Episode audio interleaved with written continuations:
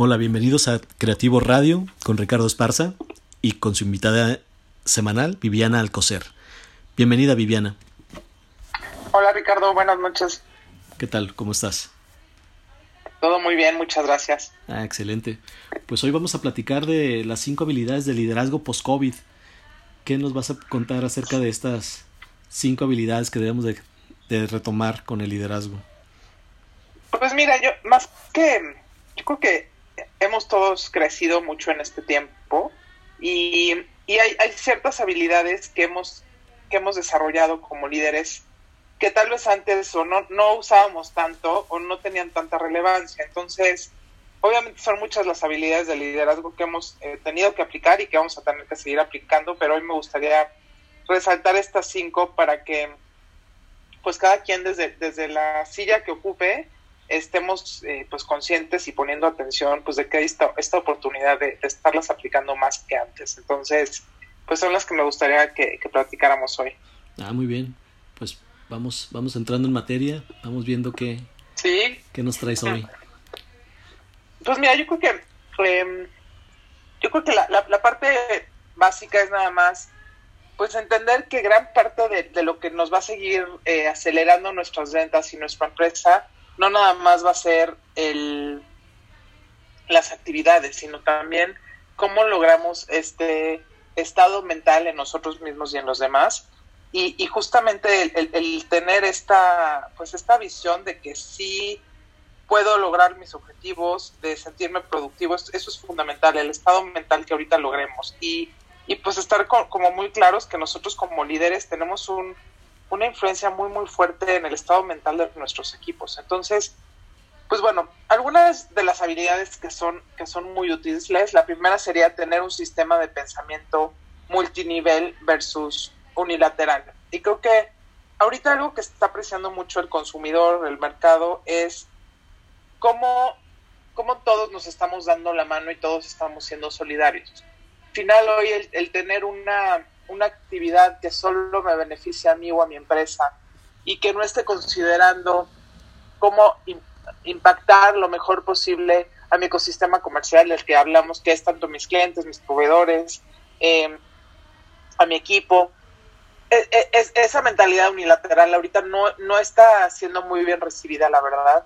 Y mientras más logremos, o sea, hay veces que podemos hacer las, las cosas de una manera o de otra, y tal vez el impacto para nosotros es, es muy pequeño, de, la diferencia, pero el, el, lo positivo que se puede hacer o el impacto positivo que podemos tener en otras personas puede ser muy grande. Entonces, estar con este pensamiento multinivel, estar involucrando constantemente a, a, nuestro, a, este ecosistema comercial del que hablábamos, el estarles preguntando, oye, ¿tú cómo estás viendo esto? ¿Cómo ves que lo podemos hacer mejor?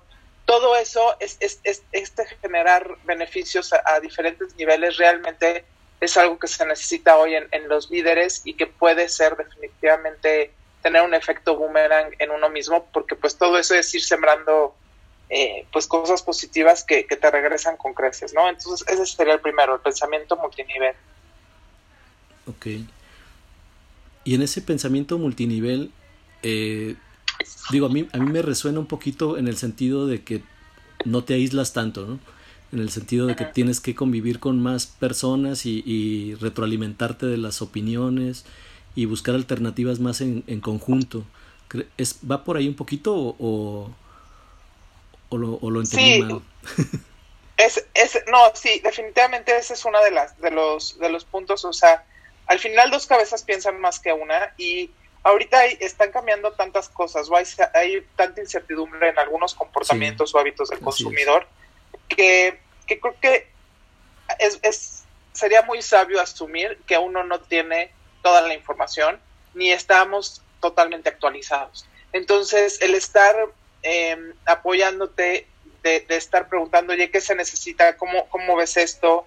¿Cómo ves esta tendencia? Creo que eso nos puede ayudar a tener acciones o estrategias muchísimo más sólidas y robustas y, y pues bueno, eh, tener mejores resultados en corto y, y, mediano plazo. Sí, y es que es algo que he estado observando mucho eh, en el tema de, digamos que de negocio, obviamente, porque finalmente uh -huh. las, ahorita todos estamos viviendo una situación muy, muy parecida, ¿no? Por, la, por el tipo de, de situación que vivimos a nivel mundial y de alguna manera incluso con otros en otros países hay personas que están viviendo la misma realidad que uno y el compartir eso y, y, ver que les está funcionando a ellos eso se me ha hecho como muy muy interesante entonces por eso es que mencionaba si era si iba en ese sentido pero pero creo que es una de las cosas importantes que debemos de hacer salirnos un poquito de nuestro de nuestro problema y empezar a buscar alternativas con alguien más ¿no?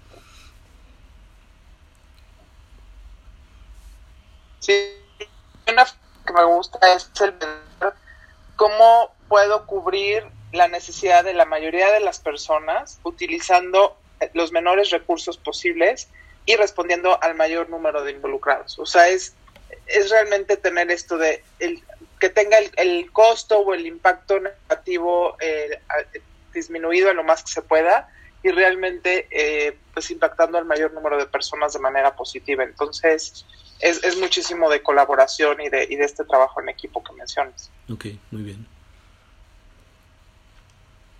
Pues el segundo que, que ya habíamos hablado de vulnerabilidad, pero pues hoy, hoy se mantiene eso, o sea, hoy la verdad es que ya, ya nadie se cree que, que, uno es invencible, entonces pues eh, mostrando habilidades eh, sin estar escondiendo necesitamos ayuda.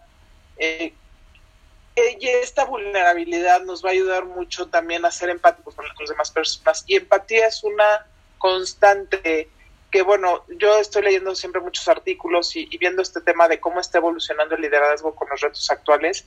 Y empatía es uno y vulnerabilidad es otro de los elementos de, fortalezas emocionales de un líder que hoy más que nunca es bien importante que los estemos que los estemos aplicando. Entonces, este sería nuestro segundo punto, que es la parte de mostrarnos vulnerables eh, y empáticos versus, versus invencibles y que todo lo podemos. Okay.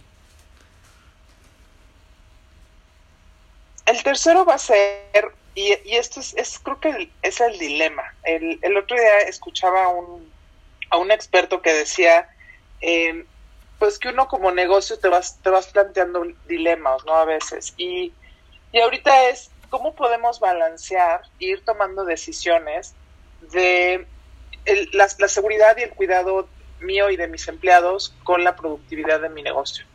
Y esta es una, esta ecuación, digamos, la tenemos que ir midiendo muy bien.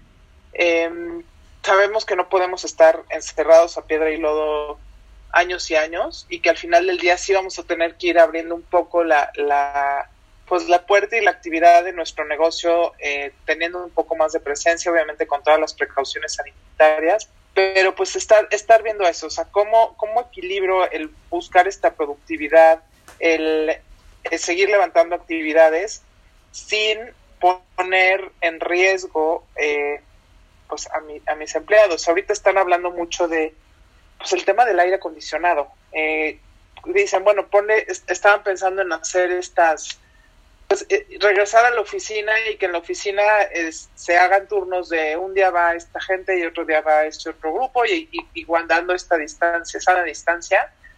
Pero pues también están viendo que al final, como el virus sí se mantiene vivo en el aire por, por un periodo de tres horas, es lo que estiman, pues si está el aire acondicionado o calefacción, eso puede ser pues una manera de circular el virus por toda la oficina. Entonces, sí, sí está viendo, sí este es un gran dilema que, que estamos este, enfrentando como sociedad en, en, cómo me activo también para estar hasta mental y emocionalmente bien, pero pues sin, sin tomar riesgos eh, muy altos de, seguridad. Entonces, esta es, esta es una parte importante, recorrer, eh, balancear, tener este balance y entender muy bien todo el detalle de nuestros diferentes procesos y justamente empezar a evaluar, por ejemplo, si vemos desde un punto de vista comercial, que es mucho este face to face con el cliente, pues podemos empezar a evaluar diferentes formas de hacer un engagement con el cliente, qué partes de mi proceso comercial lo puedo digitalizar,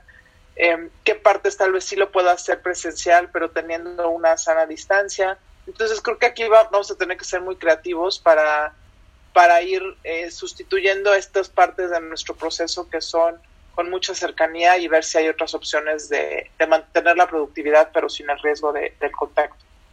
Sí, claro.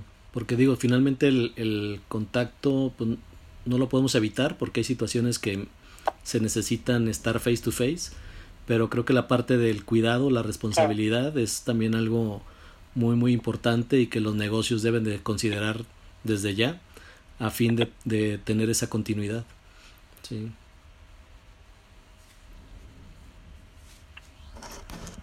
Ahora, el cuarto punto es pues, el tema de la confianza. Mm, y seguro a ti, a ti te está pasando, Ricardo, pero el, el, ver cómo fluyen mucho más eh, pues negociaciones, decisiones, etcétera, cuando hay una confianza construida.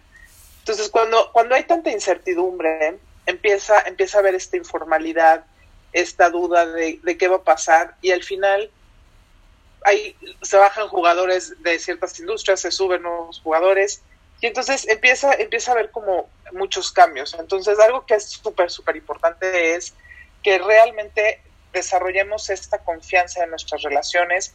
Si tienes relaciones donde ya tienes esta confianza construida, cuídala muchísimo, porque justamente esa confianza va a ser la llave para eh, activar mucho más rápido nuestras actividades eh, de negocio y pues, nuestros ingresos y demás. Entonces, enfocarnos mucho en generar estas, estas dinámicas donde podemos em, involucrar necesidades de varias personas.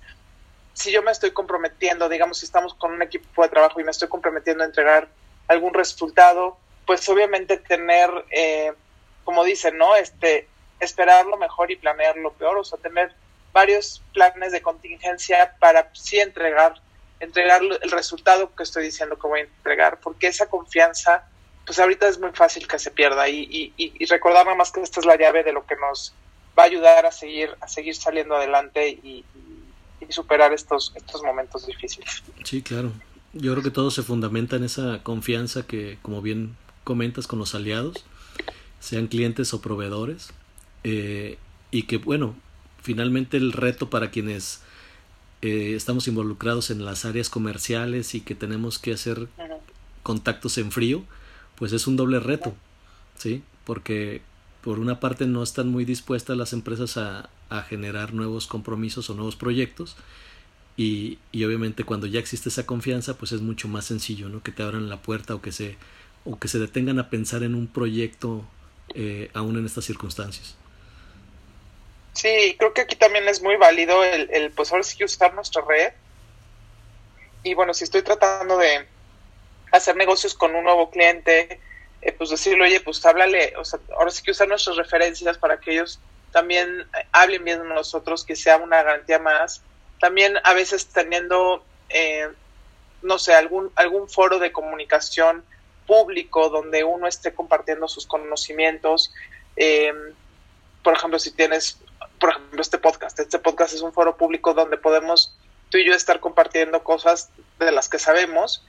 Esto también nos puede ayudar a generar confianza con gente que no nos conoce, pero sí va conociendo em, de qué temas hablamos y, qué temas nos, nos llaman la atención. Entonces, también si queremos entrar a un, a un eh, mercado o un segmento nuevo, pues busquemos la manera de empezar a comunicar eh, nuestras habilidades, nuestros conocimientos, con, con, este grupo y esa también es una manera de empezar a abrir esa puerta de confianza y obviamente ya después si, ponemos una referencia personal y demás pues va a ser mucho más fácil eh, que se siga construyendo. Sí, por supuesto, claro que sí. Y, y la quinta habilidad que me gustaría hablar hoy es pues el, el tema de seguir renovando nuestro propósito y ponernos al servicio de pues de los demás. Y aquí una parte fundamental es, van, van a ser días tediosos, son momentos tediosos, son momentos de incertidumbre y a veces el día a día puede ser muy desgastante. Pero cuando tenemos claro y renovado nuestro propósito, cuando logramos unir las acciones del día a día a nuestro propósito y entender que, oye, tal vez eh, no me gusta, este, no sé, hacer cotizaciones o no me gusta. Algo muy tedioso que no que, que, no que no lo disfrutemos. Pero logramos entender que esta esta acción que estoy haciendo cómo se conecta con mi propósito eso nos puede mantener con una pasión y una energía que al final es contagiosa. Y eso es lo que queremos, que estemos contagiando a nuestros equipos, que estemos contagiando a la gente con la que trabajamos, pues de esta pasión, de esta eh, energía que, que, realmente estamos al servicio de nuestro propósito. Y si yo realmente creo que lo que estoy haciendo es algo que va a poner un granito de arena en que el mundo esté mejor, eso me va a dar mucha energía y mucha consistencia y cuando sean momentos difíciles o momentos que uno ya está muy cansado, el acordarnos de por qué estamos y para qué estamos haciendo eso, este nos, va a ayudar mucho a, seguir adelante con esta con esta energía, energía que, que se contagie y que, y que siga moviendo eh, a las personas. Claro, sí, yo creo que es una, una buena motivación el mantener renovado o mantener, mejor dicho, muy claro nuestro propósito para poder que ese mismo propósito nos sirva de motivación día con día. Sí. Totalmente. Y pues bueno, no, eh, ahora sí que se, sentirnos muy privilegiados si tenemos alguna posición de liderazgo, no podemos tener un impacto muy importante en en el estado de ánimo de nuestra gente, en los resultados de la empresa, en el impacto que podemos hacer a la sociedad. Entonces, disfrutar, disfrutar estas posiciones, eh, disfrutar el, este impacto y pues bueno, como siempre, saber que, que, bueno, si alguien está interesado en que yo los apoye, pues ya sea en, el desarrollo de su plan de negocio, de su plan de carrera o incluso digitalización de su proceso de ventas, o sea, qué partes, cómo desarrollar un canal digital que realmente te ayuda a mantener esta cercanía con tus clientes, pues bueno, escríbanme a vivianaalcocer.consulting arroba y con mucho gusto eh, podemos tener una, una, asesoría gratis para eh, conocer la situación y, y apoyarlos en, en, lo que pueda. Muy bien, excelente Viviana. Pues muchas gracias por estos cinco puntos que creo que bastante bien nos vienen para, para ir tomándolo en el tema del liderazgo. Y pues te agradecemos como siempre tu participación cada semana aquí en Creativo Radio. Y bueno, esto fue Creativo Radio. Hasta la próxima. Gracias.